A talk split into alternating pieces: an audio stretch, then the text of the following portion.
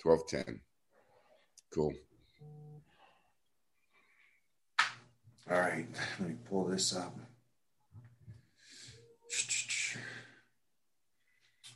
Thanks for doing this, brother. No problem. Had so much fun last time, so Yeah.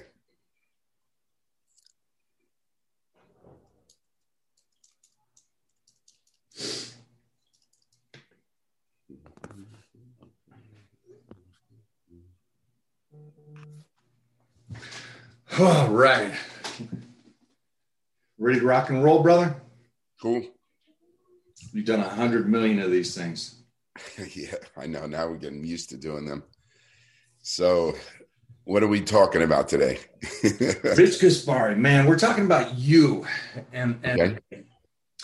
the ability. I mean, I mean, the first and foremost thing, the, the thing that I love about you is that you took a dream and you created a lifestyle and a business, and you rocked it. And you got to do it your way. yeah. and then I just kind of want to dive into some of those aspects on on how that's feasible. Okay. We got so many kids out there today that's uh,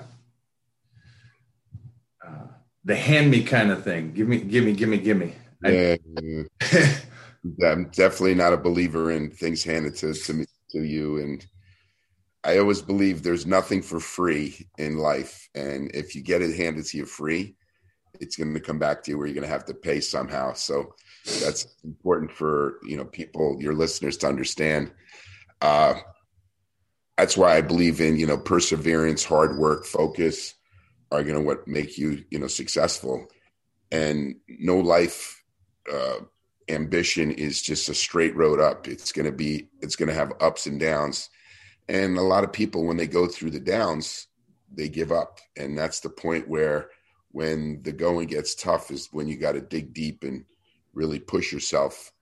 I'll go forward. past that real quick. Stay there for a second because uh, any artist, and I consider you an artist in a sense. I consider bodybuilding an art show because you're creating this piece that you want, in a sense. You're the Michelangelo of your own creation.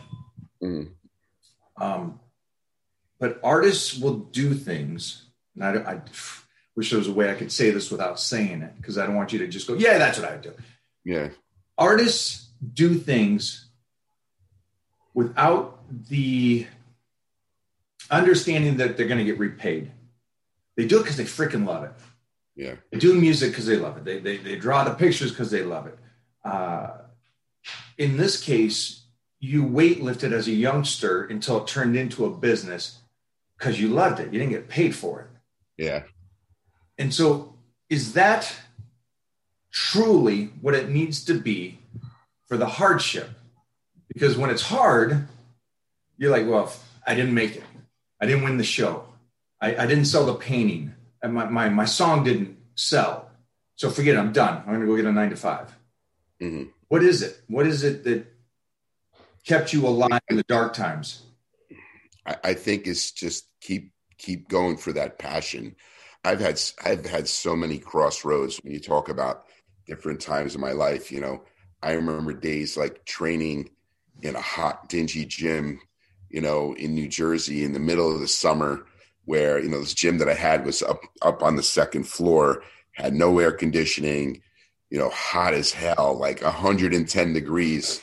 And, you know, in that gym, well, we had was a fan, you know, this fan that was blowing us, but it was blowing hot air. And, you know, going to a gym on a Sunday to go train, you know, to try to win the nationals and, you know, going to that gym and, and nobody's in that gym at that time because the gym's closed already. And the, you know, the owner gave me the key. And I thought about those times in my life. And I was, you know, that was my, my early, you know, twenties, uh, teen, actually teens going in there and doing that. And I said, wow, I really was inspired because I believed that I was going to be a champion. You know, even back then when there was doubters saying, you know, I was this kid from New Jersey and, you know, people were going like, how do you think that you're going to be a champion? You got all these guys that are great. That, you know, first of all, you're in the wrong place. You're, you know, living in New Jersey. You're not living in Venice Beach, you know, California. And I just had my mindset that I wanted to be this champion, even though I had people doubting me that I could do it. I had, you know, my friends, my family, and but I made it a point that I said, you know, if I'm consistent enough that I'll be able to make, you know, gains and and become a champion. Even when I became a champion, you know, I've always been told I didn't have the genetics to be a champion. You know, yet I've beaten I've beaten genetic freaks, you know, throughout my career. And a lot of it notes here because you're bypassing a lot of stuff that's so important. Keep going, keep going. But yeah, I've I've beaten I've beaten guys, and you know, it's funny. I just I look at YouTube and it, and they had a YouTube video on me recently saying, you know, uh, one of the greatest champions that had the you know the worst genetics, and I was on one of those guys that they said. I'm looking at that. I'm saying, shit, I have bad genetics yet. I've beaten guys like Robbie Robinson, Bob Paris, Lee Labrada. You know, I've beaten greats. You know that are considered having you know being genetic freaks, and I was still able to beat them because I put work into improving what I had.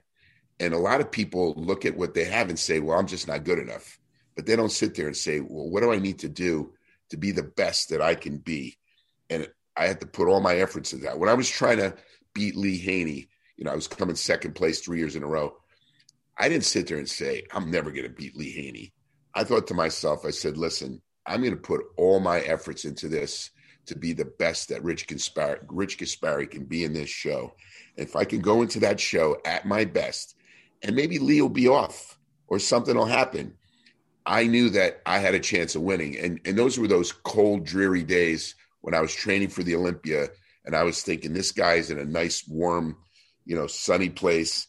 And I'm training in this cold, dreary New Jersey, you know, into winter time with snow. But I made sure I made it to that gym every day because my goal was to beat Lee Haney and be the best Rich Gaspari could be. And that package got me in second place three years in a row against one of the greatest bodybuilders of all time, getting eight Mr. Olympias in the world. In the world, yeah. so you you had the second greatest body of seven billion people. Yeah, but so. suck. eh, oh well. But, but, but, I was but I was told that I didn't have good genetics. so you bypassed and just jumped over because the listeners are gonna are, are gonna miss all this. Friends didn't believe in you. Family didn't believe in you. They questioned you. Um, genetics, you didn't care. You, first of all, you probably didn't even know as a teenager, do I have it or not have it genetic wise? Yeah. You didn't put that into play. You didn't cop out because of it. And then, so all those aspects you just kind of went over. And I know that it, it's a life full of teachings that you have to teach everybody that's listening right now. And if they if they miss those little things, they miss everything. It's not that you took second. It's that you had doubters that were your friends. You had doubters that were your family. You had a, a possible you weren't genetically gifted as Lee or Robbie. I mean, these guys, I mean, come on, Robbie Robinson, man. Yeah he's 76 now and I train with him and he looks like a Greek god and that just bones. I know. He's, you're he's born with it or you're not. Yeah, he's amazing. But you kept going regardless of what they said. So what was that? What was not, not even there was there was a a fight in you that no other had because you went somewhere where nobody else could go. You you went right next to Lee Haney, who was uh, just the first to me guy that had both genetic size, uh, um, great structure, good height. He had everything. Yeah. I, to me, he's still one of the greatest ever. And you took second to him and beat so many guys that were Bob Paris, genetically gifted. Yeah. Robbie Robson, like we said, genetically Labrada, genetically gifted. and so, but you beat them all. Yeah. What was in what was in the heart what was in the mind that said i don't care that my family doesn't believe in me. Let me show them. Would the the i don't care that maybe i wasn't given the greatest genetics. I'm not going to cry about it. I'm not going to give up. Yeah. What, what, what, can you tell these kids all those things right now that are, are dealing with lockdown losing their jobs uh, depression what do you tell them that that you had that they should have right now as as long as you don't quit, you're not a loser. You're not a quitter. And I think a lot of people, it, gets, you know, it gets really tough. Like I said, going against some of the greats and being told that I couldn't beat them. I still went to the gym every day, you know, improved on my weaknesses, you know, you know, strengthened my strengths. You know, I, I was known to be one of the what made me a great bodybuilder in my era was I was able to get more ripped than any bodybuilder in my era. How did I do that? And I looked at all the past competitors. I go, these guys are not that ripped, and I have the ability to get really lean. So I really studied nutrition and diet, the foods I ate. I put everything in a log and, and I wrote down everything because I said, okay, my advantage is that I'm using my brain to be better than these other bodybuilders. And, you know, I learned to peak on every show that I competed in. So maybe these guys had, you know, better, you know, clavicle and smaller waists and all these different points. You but and me know that.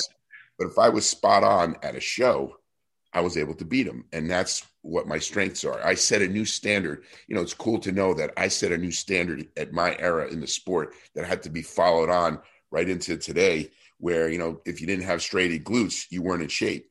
When before my era, nobody had striated glutes. Nobody knew what a striated glute was because nobody seen it. Guys, guys used to cover their butts, you know, because now the trunks on classic. And what I did is I noticed when I was posing in the posing room, you know, and I was, know, I was looking at my my glutes, and I'm like, holy shit, my my glute tie into my hamstrings are ripped, but my trunks can't show it. So I made my trunks specially cut to show that point that I had an advantage over the other competitors, and that was done, you know, before anyone even thought about doing it. Now, if you look at the cut of what posing trunks look like, that was because of me. that's, that's pretty cool, right? changed it I changed I changed the sport with all obstacles staying. I didn't have the genetic ability to be the best. You know, I didn't have a wide clavicle. So what did I do? I studied bodybuilders like Larry Scott, who had huge shoulders yeah. and had a narrow clavicle, and built my delts. I learned to do a side lateral perfectly, making sure my elbows were higher than my forearms and really focusing on my delts because I knew if I can develop my delts, I can cause an illusion of making myself look like I have a wider clavicle. I knew that. You know, my legs, I, I was so strong in legs. It was one of my strong points. Um, and but what I knew that is I did a lot of squatting. What it did, it I it built my obliques. So I had to basically stop doing squats and go on to all different movements like leg press and hack squats and you know lunges and sissy squats and shrink my waist down or shrink my obliques. And then in my posing, what I would do is I would do a twisting double bicep to kind of hide that maybe I was a little wider. And all these points that I did on stage made me appear to look better than, you know, a competitor had better genetics because, again, he didn't present himself well. You Another good, thing. You had a good, I, don't, I, don't, I want them to go look at this.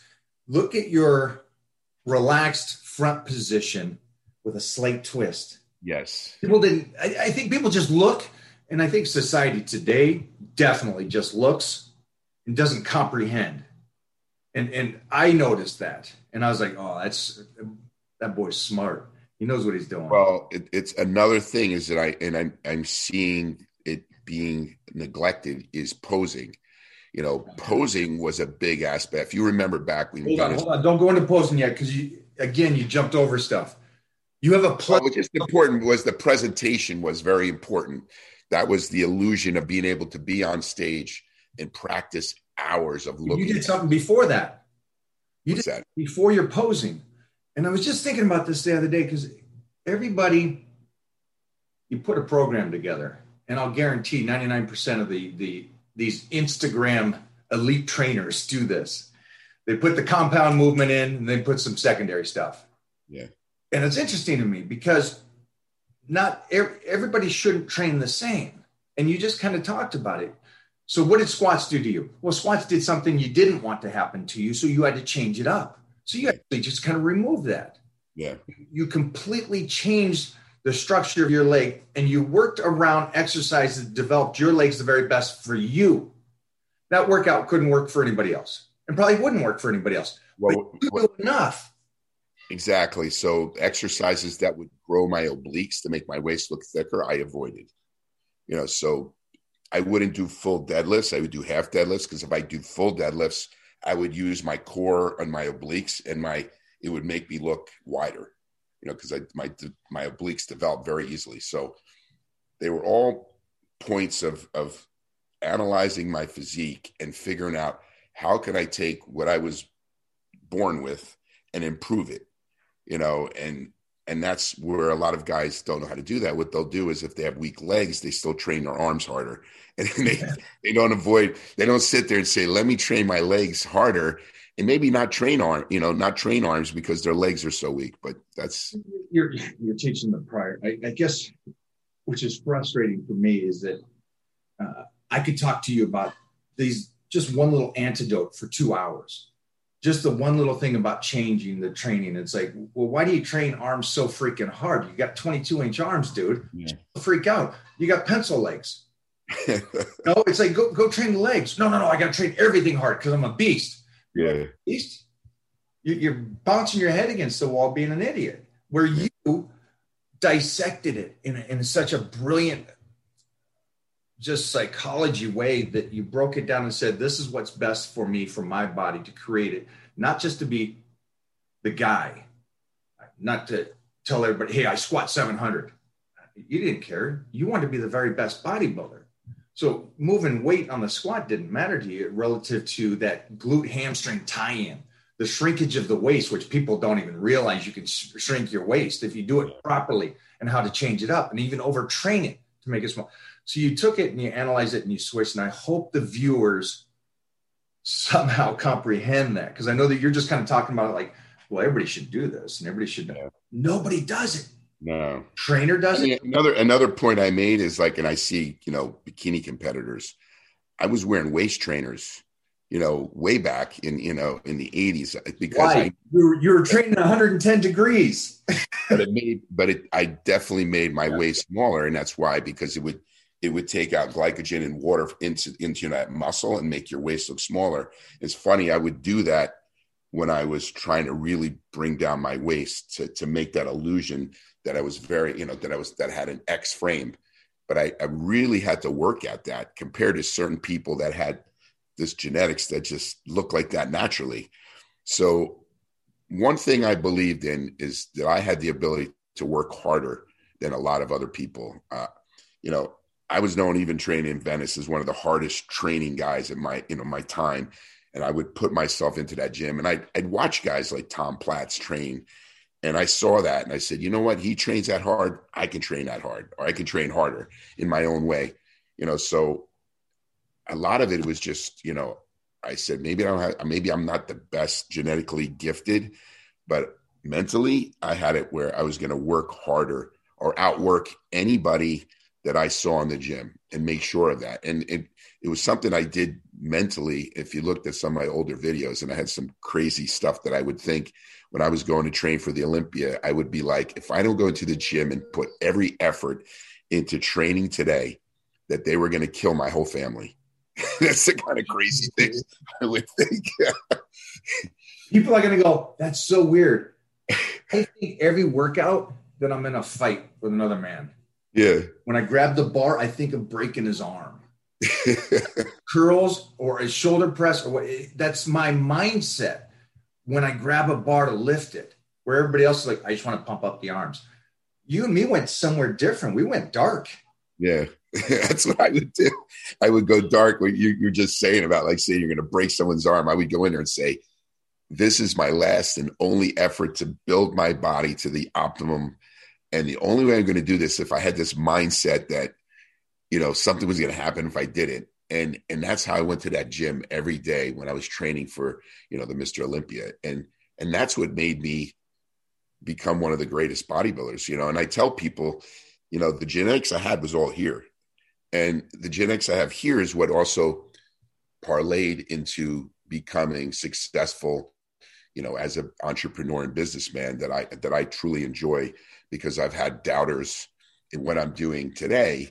And it's funny because even today, you know, I'm able to reinvent myself again with my brand. My my brand had its ups, my brand had its downs, and now my brand's coming back stronger than ever because I don't give up and I figure out ways of just doing it the way today you have to do it. And and that's what makes you, you know, that's what makes you great. And I said, as long as I'm alive, you know, I'm gonna keep fighting. And it's funny, I, you know, I really knew there was a there was a turning point in my life when actually my company was taken over by somebody else. Um and you know another person and i remember that day vividly i was at the arnold classic it was the 30th anniversary and they had all these champions on stage all the winners i was one of the winners and they had you remember you have ronnie Coleman, and jay cutler kai Greene, myself and they asked arnold who's the most memorable champion on this stage and he said rich gaspari and he goes because he's an animal and he goes not an animal in the sense that he's like ripping your head off he's an animal because that guy never quits He's a guy who will just do everything and anything to be the best. And as long as he does that, he'll always be successful. And let me tell you something. That was Mike, that was a, a big moment in my life because I said, here's Arnold saying this. And I was at a moment where I had my business taken away and I was sitting there like, what am I going to do? Well, after that, I fought and got my company back, you know, and that happens and and now I'm, I'm where I'm at today. It took me some years to do it, but I, that was a turning point because I go a guy like Arnold believing in me and having this um, perception of who Rich Gaspari was pushed me to again fight, get my company back, and then build it back to where right now we're growing. So I want to talk about a couple things uh, because I can so relate with the the moments and, and, and the moment that you will re- remember forever will be Arnold saying what he said to you. Yeah. And at that moment, you kind of, it, it just kind of, because you respected him, also because of what he accomplished. This is somebody that's saying something to you. Now, he could either crush you, uh, and a person in that position, if we believe in them so much, like we do. I believe in Arnold. Like, I think he's the pinnacle. So but he said something to you and you're just like that reconfirmed your beliefs where and the reason why i say that is because joe weider said something to me when i was 20 hmm. and that for me was the win that was for me personally was better than winning the mr olympia what he told me that set me up for a lifetime and i'll never forget what he told me but arnold saying that to you kind of just kind of motivated you and so i just want to say and take those what can you tell the kids out there? Uh, because I, I get hate. You know, people comment all the time. The hate from others, even if it's a family member that you love, or or, or a friend that you love, if they go and don't believe in you and, and they are not supporting you, why does that not hurt you relative to um, what is it about that because I'm trying to figure out a way to talk to these kids going, don't worry about the hate on social media. Don't worry about people talking bad about you. It's not about it's it's who's saying these things about you. It doesn't matter. Yeah. It matters if if if I get off this podcast with you and you go, that Michael O'Hearn's a douche. You know, that hurts me because I respect you so much. Yeah. Something that would hurt me.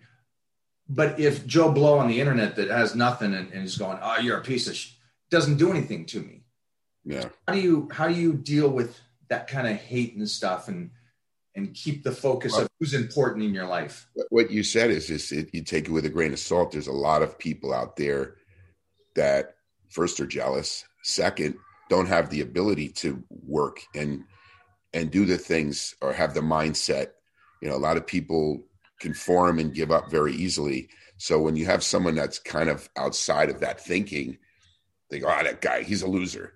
And it, it, just it just happens that way. And you know i look at life when you, you, what you said exactly uh, you know joe is also a mentor of mine because just like you had experiences it's funny how joe changed so many lives it's cool to hear your story you know lee tells me stories he's told me so many things that have motivated me um, you know in starting my business you know that's another one another point that when you talk about joe this is after you know he sold the company. I went to go visit Joe, and I said, Joe, I want to tell you what I'm doing. And he goes to me, Richie, I know exactly what you're doing. He goes, I'm really proud of you. You started your company, and I'm really proud of what you've been able to do. And this is, you know, when Gaspari was really doing well. And I'm like, wow, Joe was paying attention to what I was doing. And I was like amazed by that. This is after Joe, I mean, he was like in his late 80s or almost 90. And I'm like, this guy knows what I'm doing. And it, it felt good, you know, because he is an important part of our lives. You know, Joe is, Arnold is. So when those people say something, it matters more. But those type of people are not going to say things that are going to be negative. They, they're not going to do that, especially when you do it well. I look at guys like you and I'm like amazed and, you know, kudos to what you've been able to accomplish that, you know, not only about your physique, but still being so, you know, you were relevant like me back in the 80s. And now it's 2021 and you are still killing it. And that shows you're a winner and and and you're consistent to continually have that message to grow like you have. And that was one of the reasons, you know, like I said, you had, I had you on my podcast. It's, it was just amazing what you've been able to do. Um, and when there's the people, when you see, when you, there's a winner, they see another winner and they take pride in that winner. They don't sit there and they judge that winner. You know what I mean? I, I look at a lot of people and I love to see guys successful. It motivates me. You know what I mean? Why can, why can we do that? Why can we do that? Why can we? Why, why can we be guys and go, geez, man, The Rock, freaking awesome. I love him. Arnold, still, Stallone, guy guys. You know, you you can bullshit with them, you can talk to them, that you can be smartasses with it, you can train with them, and we can give them props. And there's not that ugliness or jealousy of it. You're just going, dude, that's awesome. That pushes me. Why is society such a I guess, uh, a glutton for punishment to where they want to poke, they want to put you down. Why do they?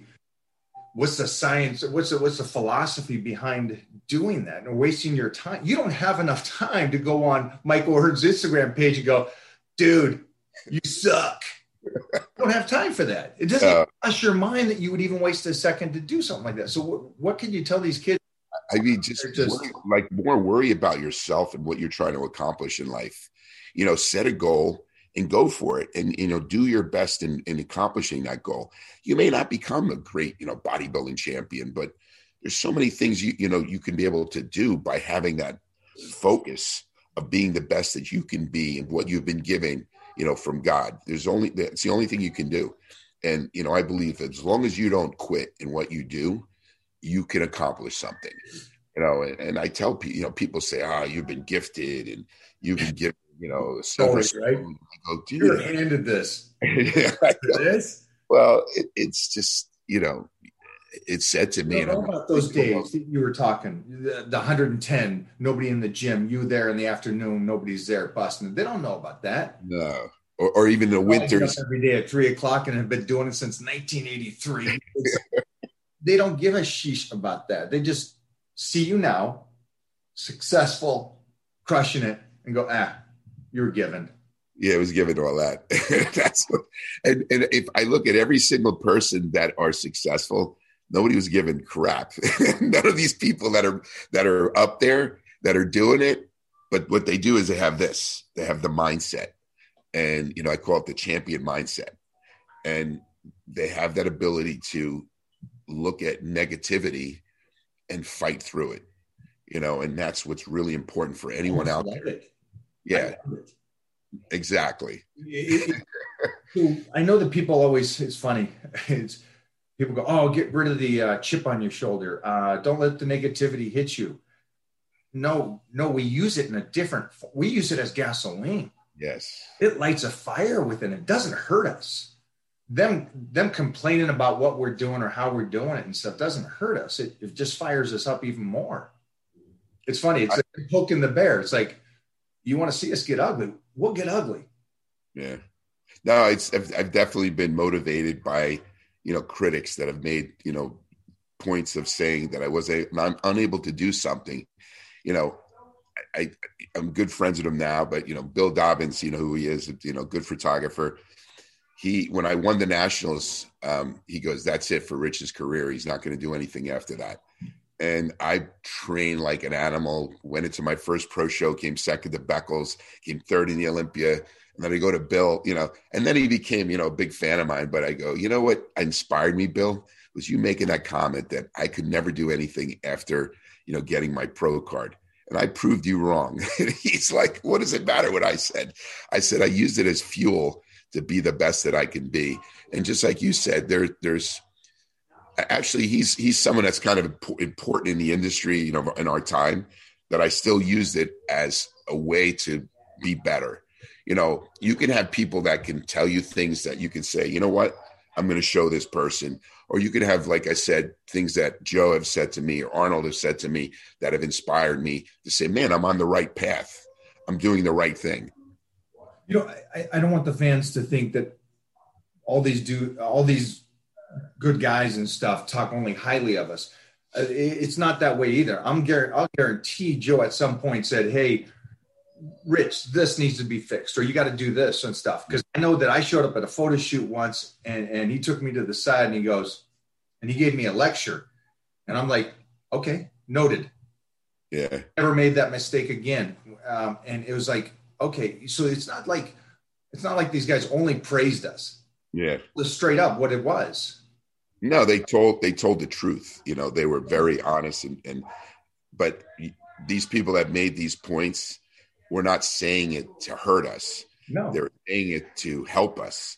So that's the difference. You know, you have people you know in your life that are there to help you or criticize you to make you better you know, and that's important too. To have true friends that can critique you and say, you know, you don't want just someone kissing your ass. Oh, you're great, you're great, you're great. You need you need people that also telling you when you're off track, and that's mm-hmm. important too. To have the true people in your life. You're from Jersey, so and I'm assuming from what I know of the East Coast, from what I've dealt with, and then my girls, born and raised in in uh, a communist country, and then uh, lived in Manhattan so I, I know the realness of the East Coast yeah. and the Eastern Bloc kind of woman.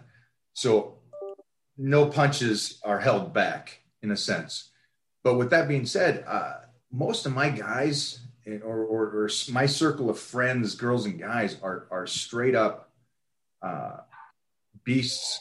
You know, Boston kind of New Jersey, you know, kind of guys that just say, "Hey, this sucks. This is good. This is bad. Fix this." Um, and I love that. I freaking love having that circle around me that is next level.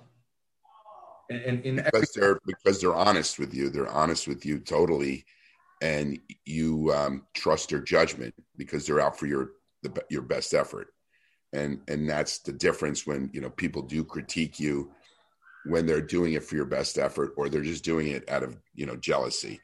And when it comes to social media that's one of the biggest critics. And you know, like I said, I, I've been, I've been, I, if you took all that, especially guys like us that you go on stage in our underwear and get judged on our, the way our bodies look, you have to have a tough skin yeah. because you're have someone say, "Oh, Mike doesn't have this," or you know, he's not, he wasn't that lean, or you know, all this crap that yeah. people you know judge you on, and you have to have a tough skin to say whatever, you know. It, it doesn't really matter, and and you know the same thing. You know, bodybuilding gave me a tough skin to be able to take that criticism and and be able to see the difference between constructive criticism and just jealous criticism that's a difference i think um, something i can see in you and, and it, it is the aspect of humbleness and the kid we're still the kids. We're still the 14 year old kid going in the gym lifting.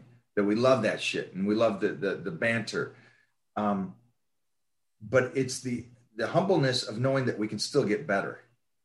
Definitely. This in a sense of knowing, oh, we can still get better. There's still things that we can fix. And I'm not talking about lifting weights.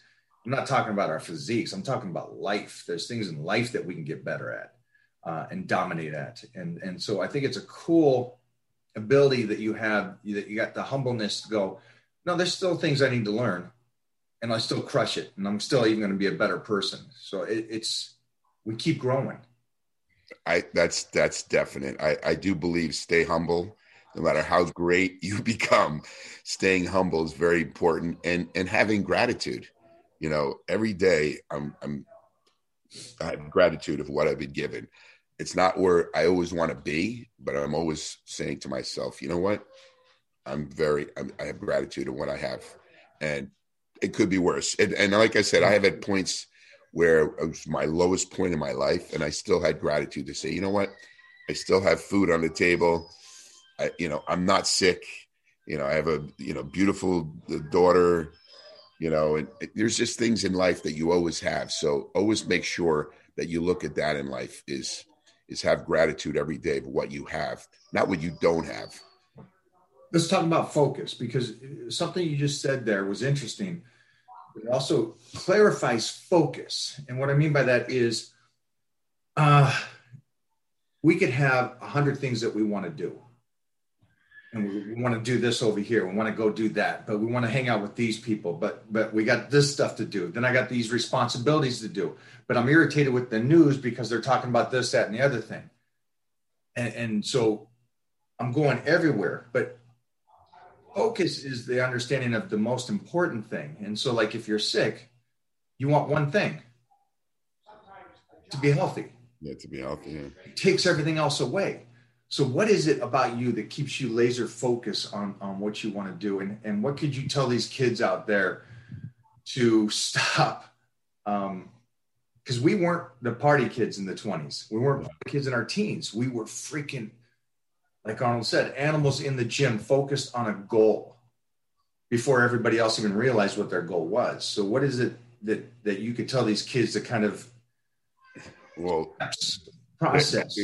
there's a lot of distraction, especially in today's era of the social media, and you know, people constantly going on there and going on TikTok, uh, TikTok, and you know, Instagram, and you, a lot of time you gotta like stop looking at the white noise and focus on what you want to accomplish, and you know, take away those distractions because a lot of times you could sit there for hours on on Instagram if you want to, and you're wasting time because you're not doing the work. Of course, you and I use it now as a business tool. You know, it becomes, and I and that's how I treat it. It's a business tool because if you put your personal crap on there, and it's just to me, it's not it's not worth it.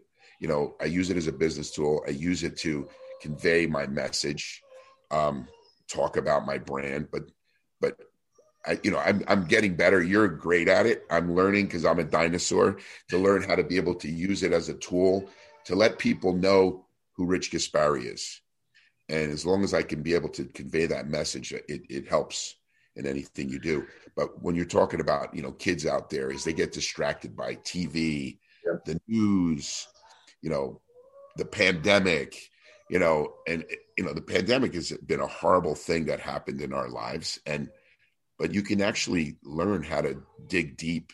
You know, during this time, you know, I really dug deep in, in building my company back stronger because a lot of other companies, what they were doing is they were hiding under the table saying, Oh my God, it's the end of the world. I looked at it as an opportunity. And when I did that, I saw my business grow like quadruple. And it's been funny that I, I did something like, and a lot of people have been doing, I noticed certain people that have been able to be successful during hard times. During, here's a good example, you know, Uber was made during the uh, 2008 housing crisis when, you know, the whole economy crashed. And so this guy was like thinking that, like, what's a way of like, you know, using a car instead of a taxi, you know, and he figured out how to do this. And of course, the guy was a genius, but a lot of businesses just an app It just no, it was nothing. It was like brilliant. and the guy became a billionaire. But you know, it's just during hard times, there's certain people that rise to the top. You know, it's like you look at these war heroes, like they're they're normal people, but during times of crisis, they rise to the top and become heroes. And that's and that's what happens in life. So, you know, when you're asking, you know, what can these kids do is don't listen to i always say don't listen to the white noise. White noise. Just get it out of your head. It's it's just interesting. I i uh we both have youngsters and and uh i've been listening to a lot of jordan peterson who's a child psychologist. Um And one of the things that I thought was very interesting and nobody speaks about is that everybody right now is talking about their rights, their rights, their rights. And he's like, stop talking to them about what their rights, because there's more rights for every human alive right now than there's ever been in the history. Start talking to these kids about their responsibilities. And I was like, wow, that's, I haven't heard anybody say that in that sense. And just, what's your responsibility? Well, take care of your family, take care of your friends, you know, take care of yourself, be healthy. Um, and, and it's interesting that uh, you can get so tied up in what's going on in the world that you lose focus on what's your responsibilities and don't do that. And I think for everybody out there, there's kids out there right now, focus out, write down. Um, and that's where I want to go next to because uh, I want to jump back for a second because there was some notes I took. Um, write down a book. You and I, and it seems as though a lot of us old 80 guys did books and we kept notes and we took down and journals and we and we analyzed it. And we didn't just write it down hey today this is my workout. We went back and analyzed it and go what what, what worked? What did i do wrong there? What nutrition worked? What nutrition didn't work? So going back to the the book when you were a kid and, and do you still have your book? Do you have any of the old oh, actually unfortunately you know uh, i had a lot of stuff stored in my mom's basement. Oh no. Her house burned down so I lost all these journals that I wish I had today because those are the journals. I know. I buy copies of those things. And in there, what you just said is it wasn't just here's my workout. I, would have, you know, my calories, protein, carbs, fats, my workouts, how I felt, you know, what did I look like? Was I was I holding water? Was I, you know, you know, how was my di- everything from digestion, you know, my energy levels, all these different things that I I wrote down, you know, very intricate on my on on how day to day how I felt, how, how I looked. you started doing I started doing that when I moved to California. I was uh, 19 years old and I started keeping a journal Love every day. When I was doing this with Lee Haney, when I was living with Lee Haney, writing down everything I was doing, and I kept. You lived with Lee Haney. You didn't know that I lived with Lee Haney? I didn't know that. yeah, that was one of the. That is the coolest thing in the world. Before I turned pro, I lived in California. I was amateur training in the gym in the valley. And Lee was, he just turned pro. He came third in the Olympia. And I was training in the gym as a manager of the Gold's Gym in Reseda. And basically, uh, Lee Haney saw me training and he goes, he, he, just saw I was an animal, and he came up to me. He goes, "Hey, dude," he goes, "You know, I'm getting ready for Olympian. I need a really good training partner. Would you be interested in training with me?" And I'm like, "Yeah, you want to."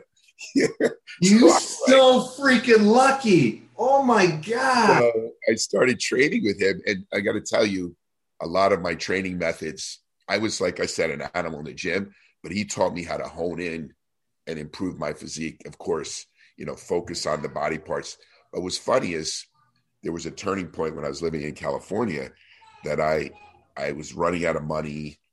I I was going to go back to New Jersey, and Lee offered for me to live with him because I was training so well with him. So the last ten weeks before the Olympia and, and me going to the national, he goes, "Just live with me," you know, and my wife. And this was not some big house. This was an apartment and I was living in this little room. And, you know, he was there with his wife, and we lived together for 10 weeks. And what was really exciting about that year is, you know, I pushed him, he pushed me, but that year he won his first Mr. Olympia, and I won the Nationals in Mr. Universe to turn pro. And that's something I'll never forget. Um, him and I was, you know, you heard of the Bible, iron sharpens iron we were both just like, you know. And- that now is my favorite story ever that you've told me. it, it, it, the, the, I know Lee, and I know what kind of a man he is, and he's such a um, bright. And, and again, I was going to say this earlier that it, your mindset of how you train and the way you philosophize or, or, or put your plan together is very Lee like because I know how bright he was uh, when it came to training. Um, yeah. And so it's interesting that I didn't even know that about you guys that you guys live together and, and, and just two two beasts like you guys live in. It's funny. He goes he goes I didn't even, he goes, I didn't even know I was sleeping with the enemy because remember, I was just an amateur. and, then, and then a year later, I was head to head competing against him, coming in third, my first Mr. Olympia. He he always had like you know, he even said, Rich, you don't have the best genetics, but what you have is you have such intensity that I've never seen in a competitor. And during our rivalry, he would always say, like, that's a guy, if I'm not on my game, he'll come up and beat me. And and this is a guy with, like you said, one of the greatest genetics and one of the greatest Mr. Olympias. So I always took that and said, wow, that's what he thought of me. And um, but if you know, there's things they're going to miss. Everybody's going to listen to this and go, "That's cool that they live together and they train together." No, what's cool is that Lee goes, "That's a freak. That guy's freaking crazy. i am train with him. That's who I train with." And that's, that's just my approach, and that's just what I believe in. It's like I, oh, I don't want to train with you. You're crazy. Yeah, no, I have to work out harder. I want that for training partner. That that is the coolest thing, and I wish these kids would would look for that when they, they instead of what kids do today is they go, "Hey, Bobby, you want to go to the gym and train?" Yeah. Worry about your friend Bobby. Go to the gym, look for the baddest dude in the gym, and see if you couldn't follow him around and train next to him. Exactly.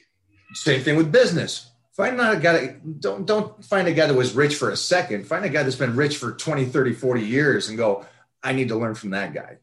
Mm-hmm. Like there's so much stuff you're spitting out right now that if these guys just grab a little bit, you could write a whole book on this of, of how to succeed.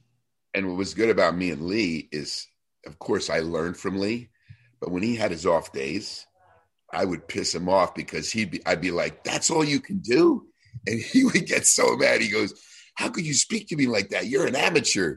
I said, Lee, it don't matter. I said, You're training like a pussy today. And I'm going to say it like it is. And he would, he goes, Man, I'd have my best workouts because I pushed him. And, you know, he basically says, you know, his first Olympia win is because I was able to push him, you know, to become the best that he could be. And, you know, one thing I regret is my the last Olympia compete, his eighth Olympia, he asked me to move to Georgia because he lived in Georgia to train with him for that last Mr. Olympia. Now I, you know, I regret it now. I wish I, sh- I would have been out there because he wanted to have that same, yeah. you know, intensity to win it. And, you know, he ended up winning it anyways. And, uh, but I, it, it was, but it would have like, been a great, those moments.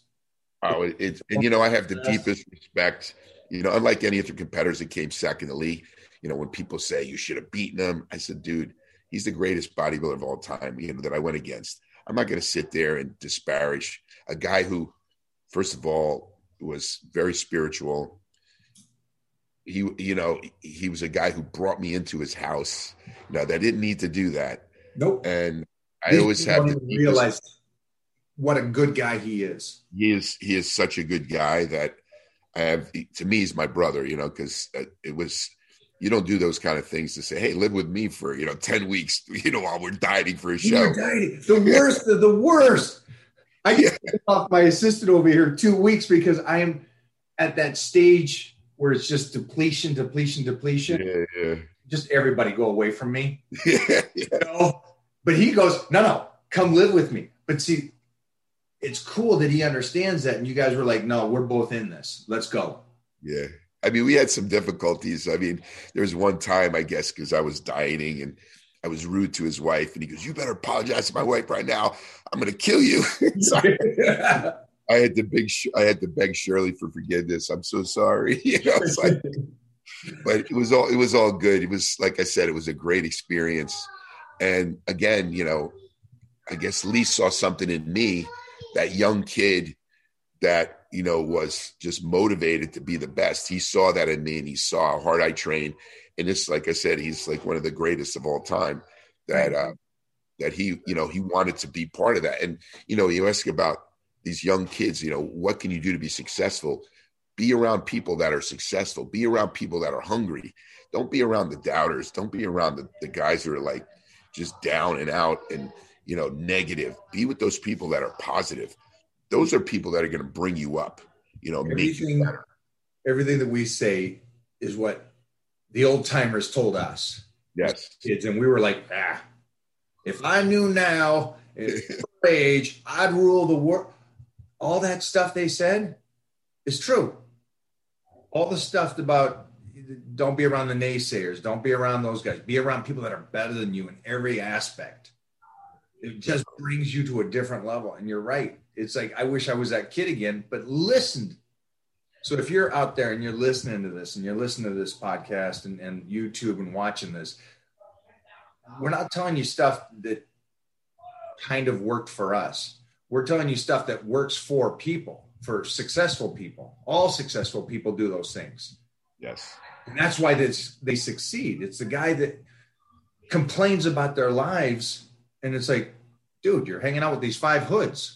You know, yeah. you, you, what do you expect? You go hang out with five successful businessmen, millionaires, or guys that train six days a week to make pro football. You're gonna get better. Yeah.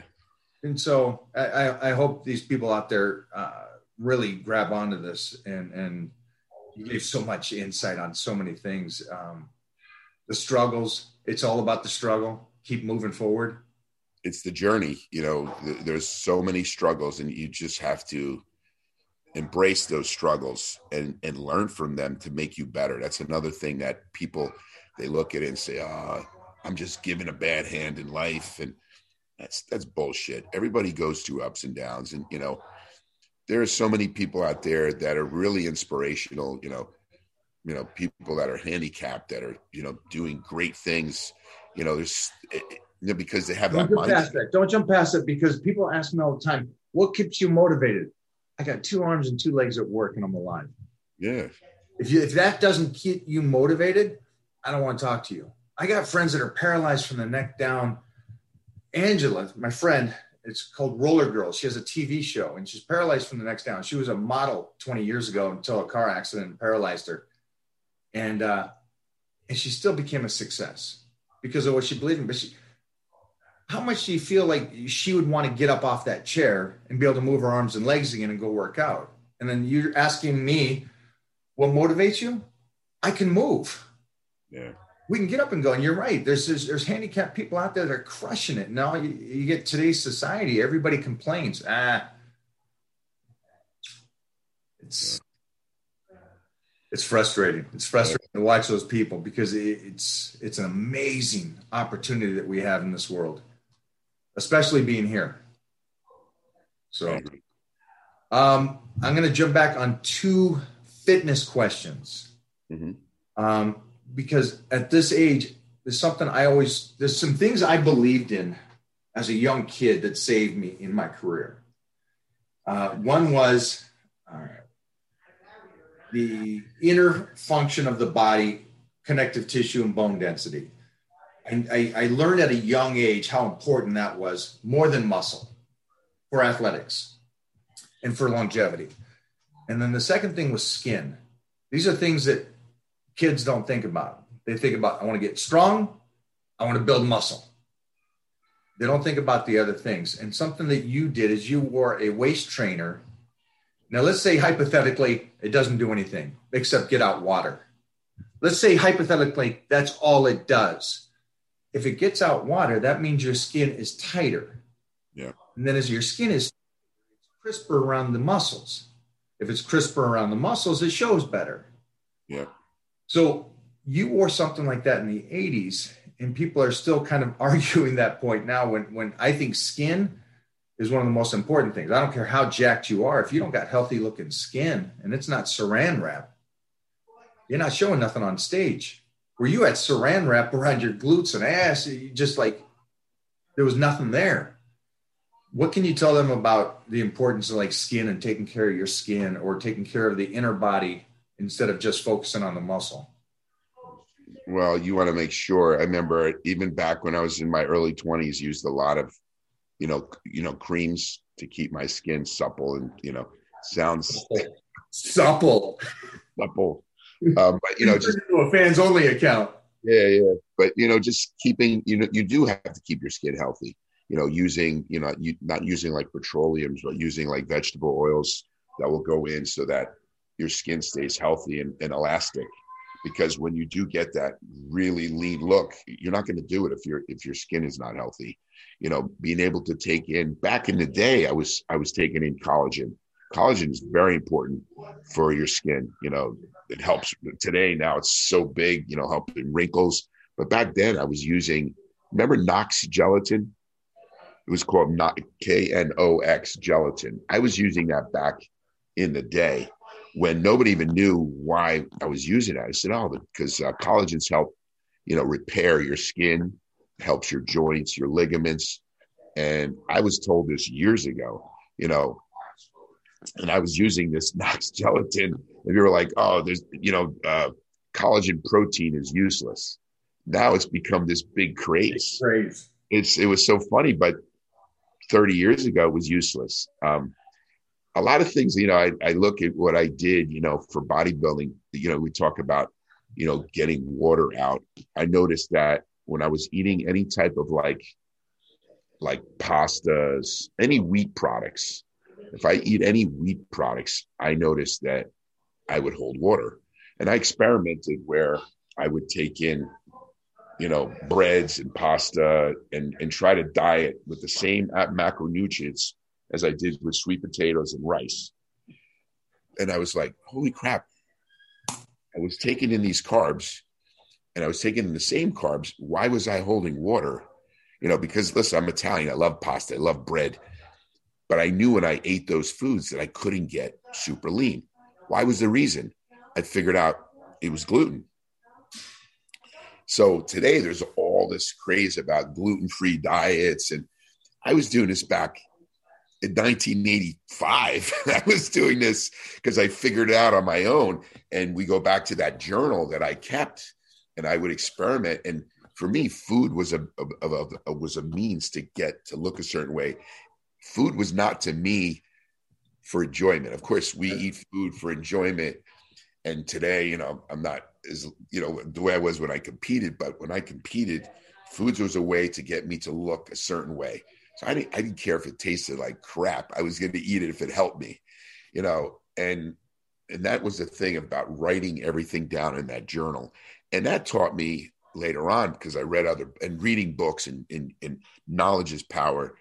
I learned about gluten, and that was one of my secrets in getting that super ripped is I learned that if I can cut out all glutens, that my body was going to get much tighter and, and, and ripped.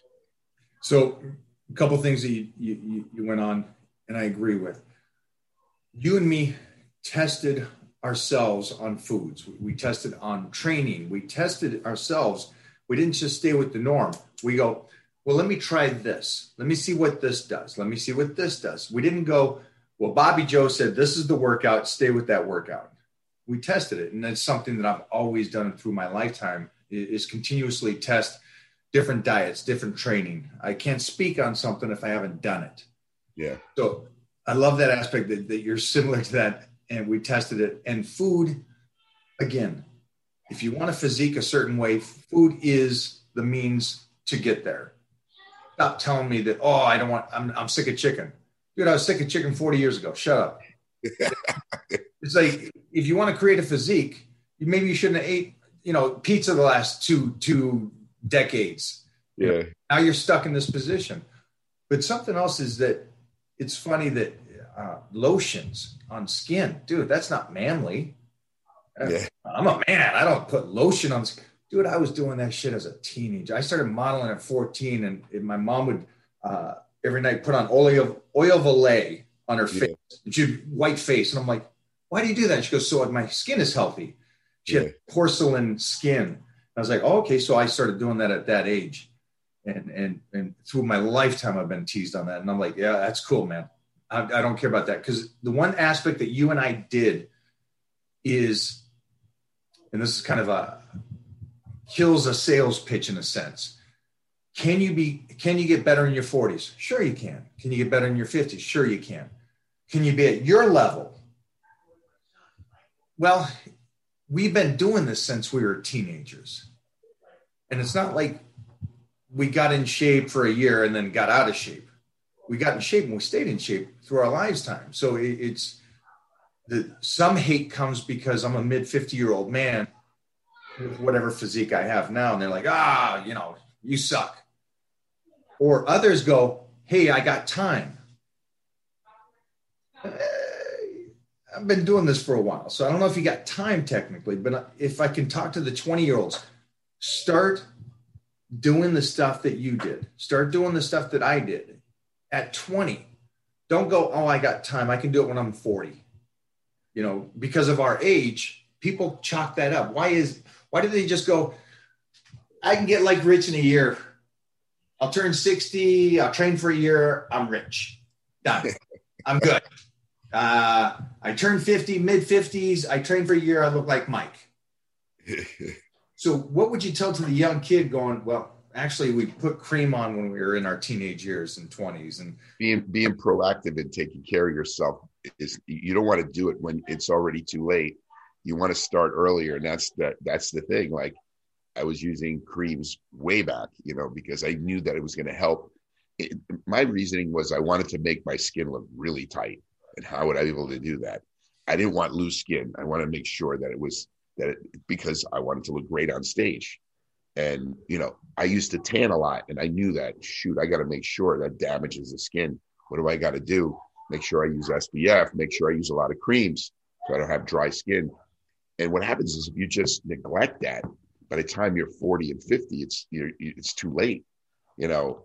So you have to make those points of taking care of yourself before you start showing the signs of aging. You know, that's what people forget.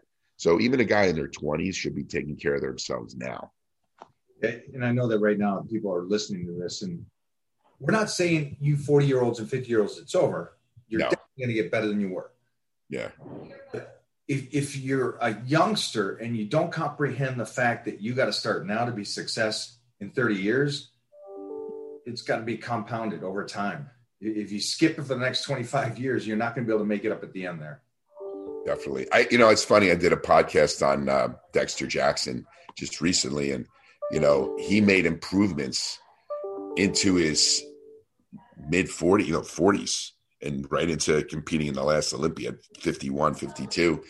And, you know, when he was first, when he first started, he said, I used to be able to eat three meals a day, train three days a week and, you know, win shows. And then his body changed and he just, he just learned that he had to make changes because his body changed. And he said, I always used free weights. And then I had, um, he moved, he went to Venice to train with um, Charles Glass.